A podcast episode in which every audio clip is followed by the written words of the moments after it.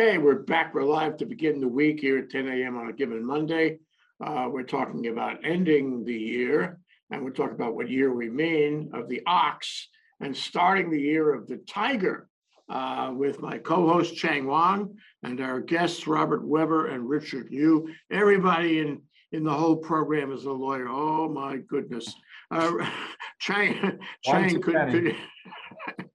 Robert is an immigration lawyer and Richard is a litigator. Hmm, you know, you can always tell. You, if you look carefully, you can always tell. Um, anyway, Chang, can you introduce these gentlemen and tell us the scope of our discussion this morning? Thank you very much, Jay. Good morning and a good afternoon. Uh, Jay, you're right. Everybody is a lawyer and everybody is an Asian American.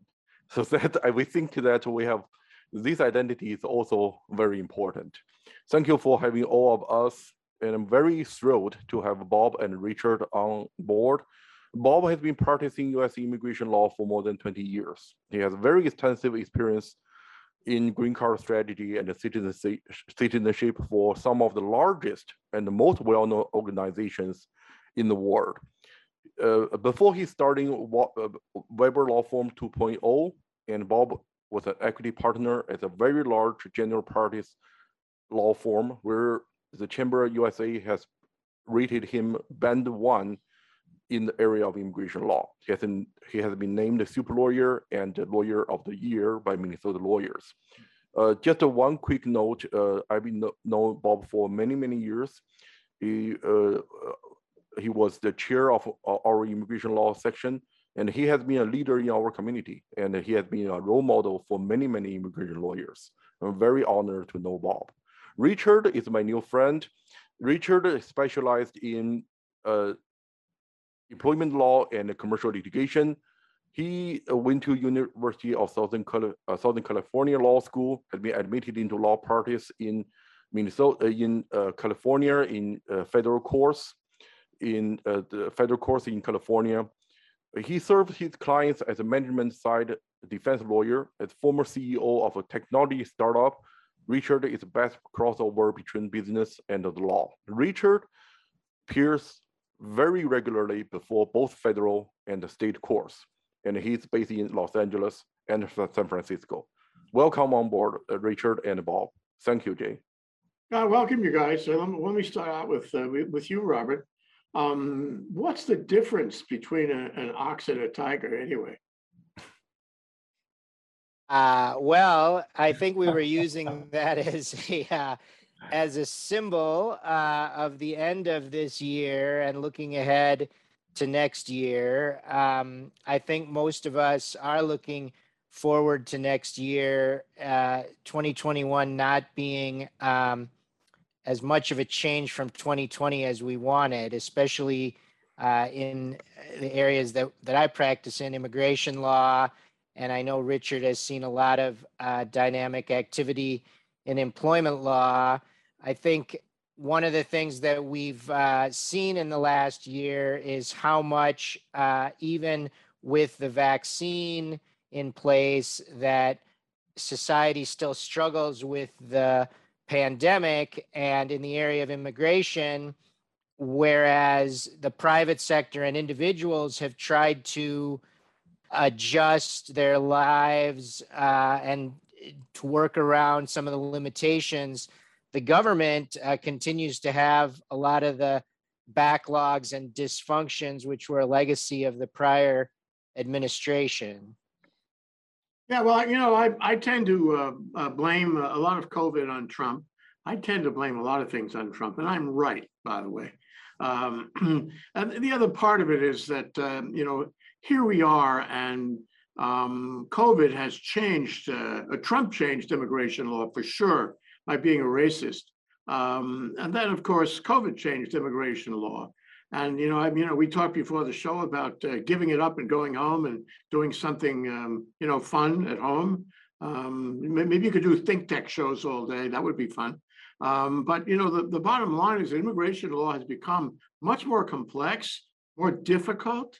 Your toolkit is less effective than it was.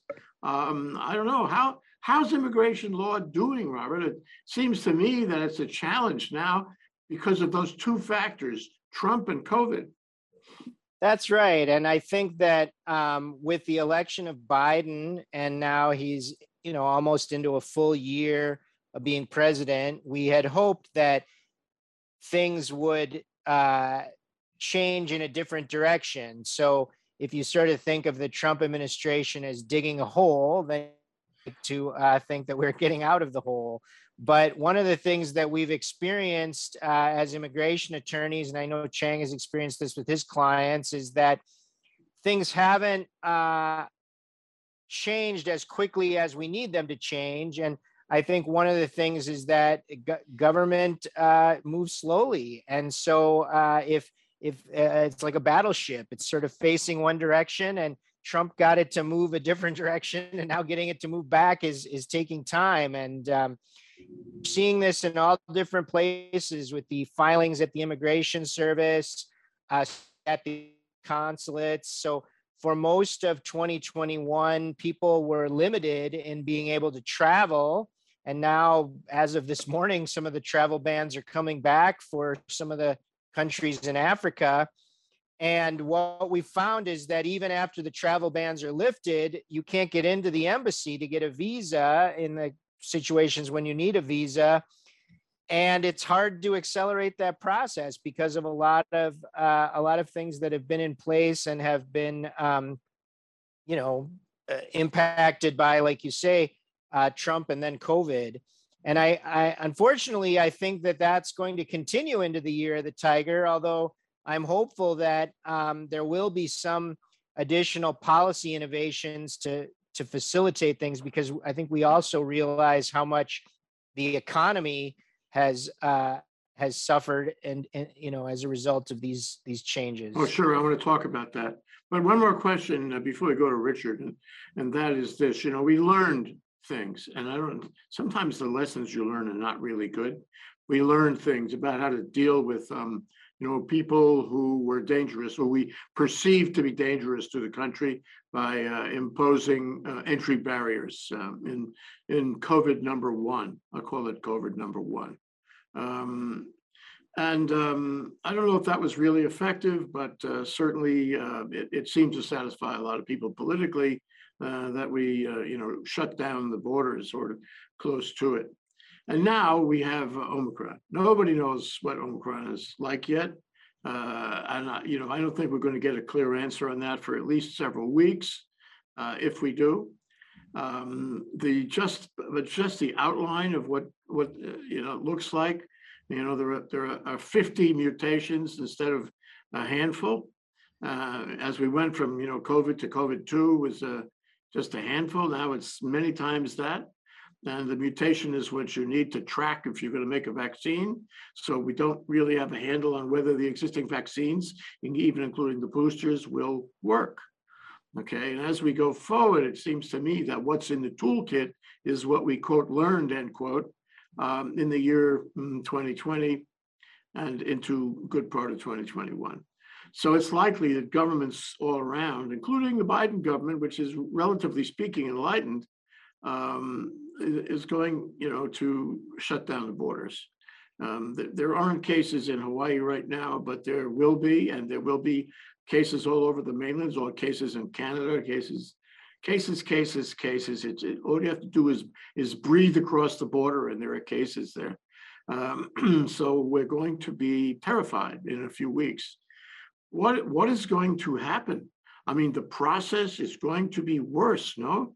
Um, and, and this is going to affect immigration law. And ultimately, as you suggested, it's going to affect economies um, because, you know, these days it's all interdependent and the global economy depends on mm, relatively free borders and relatively free entry.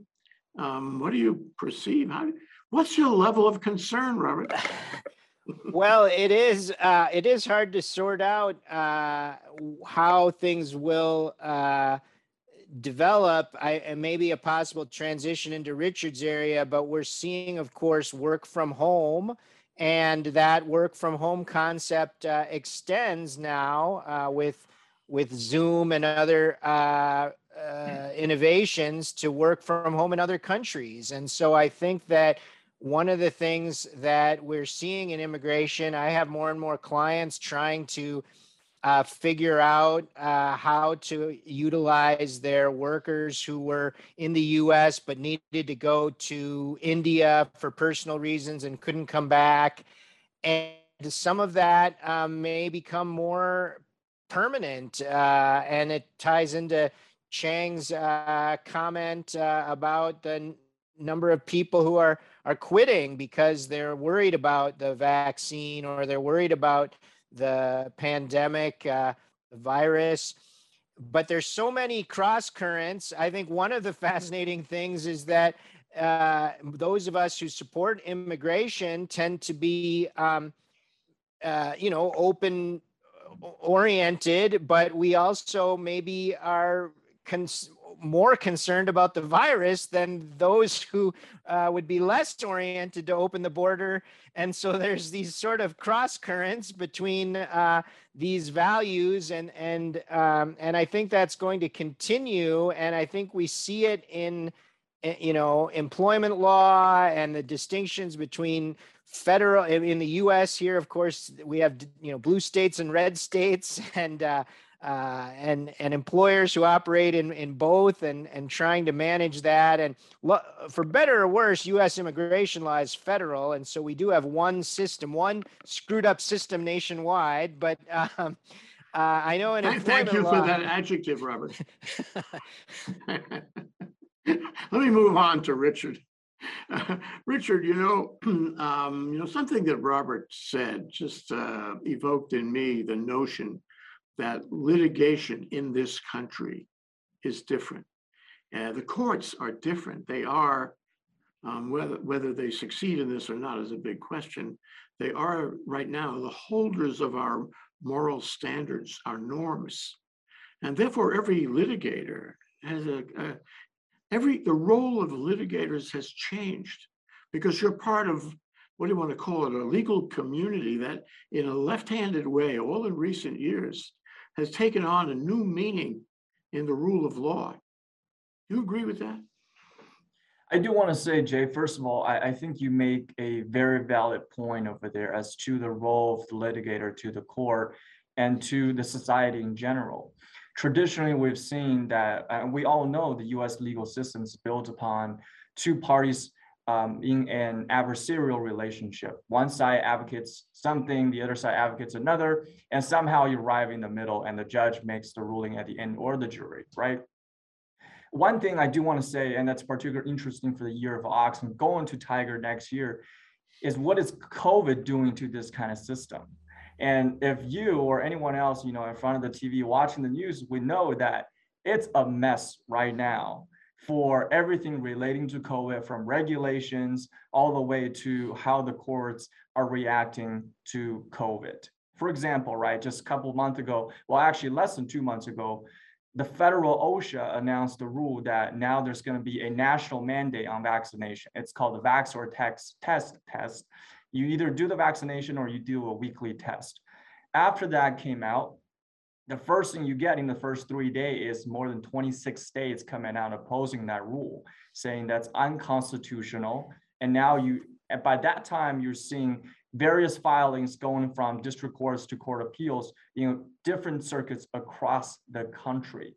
Then right after that, you see the National Labor Relations Board saying you cannot enforce that rule unless you first bargain with the unions. And amidst all of these, now basically two weeks ago, what we have is all the courts are consolidating their cases to the Sixth Circuit. Now, here's one thing that's very interesting, a fun fact to share the reason that they've chosen the Sixth Circuit is not by you know jurisprudence in that circuit, but by lottery. They literally put numbers in a hat and drew which circuit would be the one that's to rule on these cases. And now we're every the entire country is waiting for the Sixth Circuit to decide whether in governments or federal agencies can enforce this vaccination mandate. what's the culture of the sixth circuit Well, you know, the Sixth Circuit covers a lot of states in the Midwest and is leaning toward the right than the left. So it is a, an odd draw for this because on one hand, you have national security, right? You want to talk about people's safety. For example, one of the things we're seeing from various states across the country is a vaccination mandate for healthcare workers. And that's a no-brainer, right? If you want to see a doctor, you're seeing nurses, you want to make sure they're safe and you're safe so that entire healthcare system is safe. On the other hand, you're seeing the states that are completely against enforcing vaccinations. So it's kind of like an odd draw. I may be leaning toward the right, but we're hoping, and this goes back to your question, Jay, that the courts and the attorneys who are involved in the case will do their job to deliver justice and equality in this in this issue. To what extent are you doing that in your cases, your appearances in the state and federal courts? Absolutely, that's a great question, Jay. So my job here as a commercial litigator and employment litigator is to advise employers as to what to do. And one of the things we always tell the employers is you have to watch for what the governments are mandating. Because if you don't do that, you will be in uh, a violation of the law. So if OSHA, if Sixth Circuit upholds the OSHA's rule, then not just me, but the entire legal industry or community should be advocating for enforcing that rule. Um, if on, on, obviously, um, on the other hand, if the Sixth Circuit Circuit says you cannot enforce that rule, then the next tier question will be, what is your state saying? Because that's the second question. Is California allowing that routine force? Because states can always uphold a level, a higher level of scrutiny on these rules. And for California, the answer so far is yes. Mandates are allowed by private employers, and I'm sure you probably have seen in the Fifth Circuit in Texas, Southwestern Airlines uh, are mandating their flight attendants to get the vaccinations, and the Fifth Circuit in Texas have said, yes, that is allowed. Well, I think we all have to watch this. You know, they say, Richard, that we're not going to come out of this. I mean, the notion um, that some courts in this country, and possibly at the end of the day, the Supreme Court in this country, um, can find that the quote, I say quote, constitutional rights of people to be anti-vaxxers outweighs um, the 700,000 deaths we have had so far. And I was saying before the show that this, the, you know, the, the, the ninety-three percent of the people who are dying from COVID now um, are anti-vaxxers, which I find really, or not vaccinated, That is really remarkable. And if you ask a bunch of people what they think is gonna, you know, make this rational again, they, they tell you it's, it's a catastrophe, that you have to have a war, a national catastrophe, a climate change catastrophe, some kind of thing where we are bonded together again, where the social fabric comes together again, where we realize that we do better hanging together than hanging separately. Um, and I wonder if you see that process coming soon, or maybe not coming, or coming later. Yeah, that's a great question too, Jay. Um, and this is probably where Chang can chime in since he's just traveling back from China, where the entire country is acting under one umbrella saying, you know, there's going to be vaccination and everyone, you need to get vaccinated. You need to have your vaccination codes. Now, within the US, given the history we have, it's going to be tough, right? We have seen this repeatedly happening under the umbrella of the Second Amendment. On one hand, you have these mass murders, you have these massacres happening on school campuses. And on the other hand, you have the ones who are advocating for the rights as afforded by the Second Amendment. And arguments are very feisty going both ways. Now, here, under the same umbrella, similar umbrella for the COVID issues, you raised the, the point that you raised earlier is very valid, Jay, that a lot of times there is no time to waste in an exigent circumstance like this. By the time the Congress or the government has decided which way we should take, probably a lot more people are to die. And at the end, the COVID might have ended with a lot of people with lasting results or consequences that they cannot otherwise afford to have. So for to going back to your first question here, Jay, is what are we going to do as a country? So right now, under the Biden administration and within the umbrella uh, of the employment law, we can see that the government's leaning toward mandating vaccination or regularly having tests. We know that for sure. Um, if the Sixth Circuit rules that you know this is going to be allowed, then we may see the first national mandate of all vaccination mandates. But now, coming back to you, Jay and Chang, tell us what do you think about China and doing comparison between various countries? Because I think Chang just mentioned that Japan has closed all its border to foreigners today. Yes, You know, uh, Chang, uh, you know, Xi Jinping uh, would, would have told uh, Joe Biden in their meeting a couple of weeks ago that um, whatever the systems are, uh, Xi Jinping's system is better because he can get things done. Okay, and you know, there's a certain amount of resonance because we can't get things done, sorry.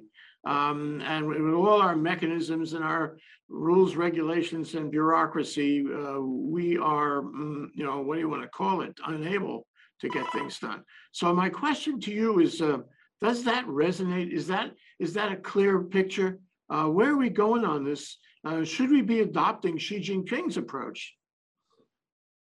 Well, Jay, first of all, appreciate you having me on the show to talk about, you know, my travel experience and uh, inviting Bob and uh, Richard to talk to summarize what we've been witnessing in 2021 and uh, expecting what we're going to expect in 2022.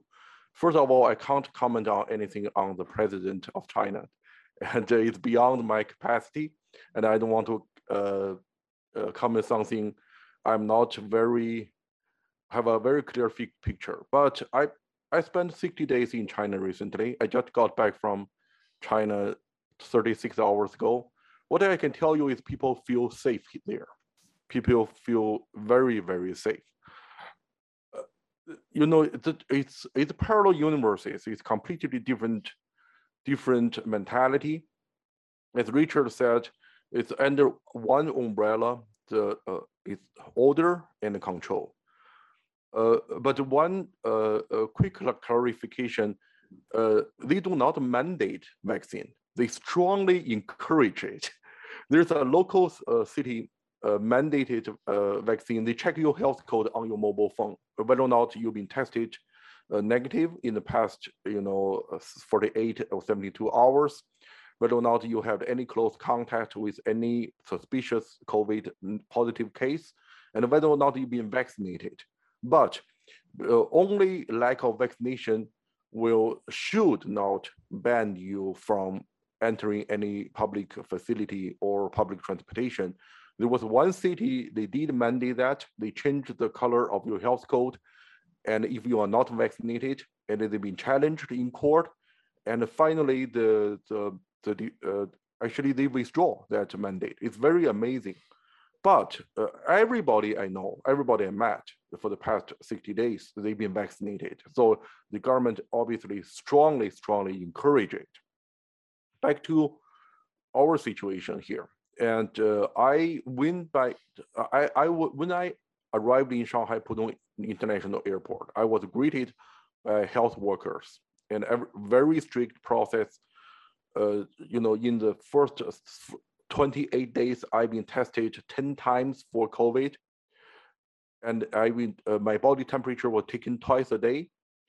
It's, uh, it- it's, there is a, you cannot expect anything can be, uh, you know, if there is a COVID positive, okay, there's absolutely no chance you're gonna spread it in China because the system works so well.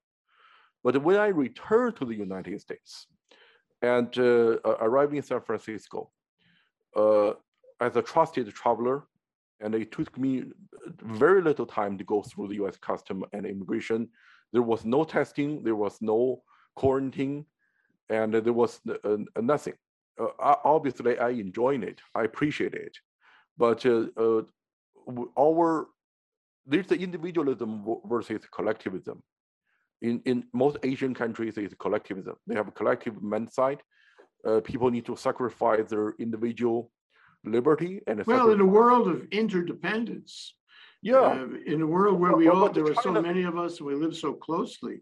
That's true. um, But China locked effectively locked down for almost two years, and in the foreseeable future, they will continue to lock down because the system they believe the system works so well. We have we have you know so some kind of lockdown, but it's not really working. You know, when we declared the banned the flights from South African countries, seven of them, and we give like a, a time time limit. We have a you know three five days advance notice according to our system, and also we allow citizens and green card holders to return without any additional processing. But If you mean lockdown, they, they do lockdown. They, they locked everybody out. Chang, we're, we're, we're gonna lose, uh, we, we're gonna, we have, we're running out of time. Uh, let me go, let me go for last comments here. Robert, you know, um, are we going to see more lockdown in this country? I guess we are. But you know, the problem is if you look, if you look at the immigration laws and practices over the, over the Trump years anyway, you find that it's highly political, uh, not rational, and, uh, and often racist and nationalist. Um, so query, if, if I made you the director of immigration, um, maybe if I should, uh, why not? Let's make you president. Uh, what, how would you reform, uh, the immigration laws in the United States going forward? Wow, that's a big, uh, that would be a big magic wand. Uh, it would be a great opportunity to, uh, to reform the system. I think it's in need of reform. I think one thing, uh, that we have to keep in mind as Americans is that the whole world is struggling with migration issues. There's a, there's something going on between Belarus and Poland now. There were some people who died very recently in the English Channel going from France to the UK uh, immigration just in the new yorker i think in the next issue of the new yorker there's a big article about european union is paying uh, some thugs in libya to detain people. So this is not just an american issue but it's a it's a struggle on how to humanely allow people who are from uh, countries that are are struggling to be able to better themselves, but to do it in some sort of organized way. And it just uh, and uh, I think that we we don't have a good system for that now. There's clearly more demand than the supply allows for. I'm not sure that we'll end up anywhere near what the system is in China, but I do technology could play a part in improving things uh, in terms of um, awareness of of uh, of options and processing of paperwork. But it's going to take more uh, more than the year of the tiger to probably make that happen. Yeah, you know, I, I, not that we can get into this now, but just for a provocation, it seems to me that the United Nations uh, should spend more time and effort trying to determine global immigration and migration policy. It has not been effective in doing that. Uh, but going forward, seems to me there should be at least a collaboration um, between countries at the United Nations level uh, to generate more equitable immigration and migration policies.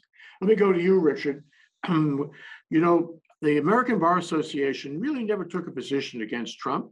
Uh, the American Bar Association is sort of a wallflower on the sidelines. It was a disappointment to see that all these violations of rules and norms, um, you know, happened without without the American Bar Association weighing in. And I feel that the I feel that the community of lawyers, the you know, the bar around the country should be stepping up, as we discussed earlier. So my question to you is, um, how do we fix this? We are losing public confidence, with the exception maybe of the Arbery case. We are losing public confidence in the ability of the courts uh, to generate just results and the appellate courts to generate just opinions and decisions. Uh, how do we achieve new confidence in, in American justice? I might add that on the on the uh, Supreme Court courthouse at Foley Square in Manhattan, um, it reads, um, the, the, the true, the, the firmest pillar of government is the true administration of justice. The implication there, of course, is public confidence. How do you feel about that?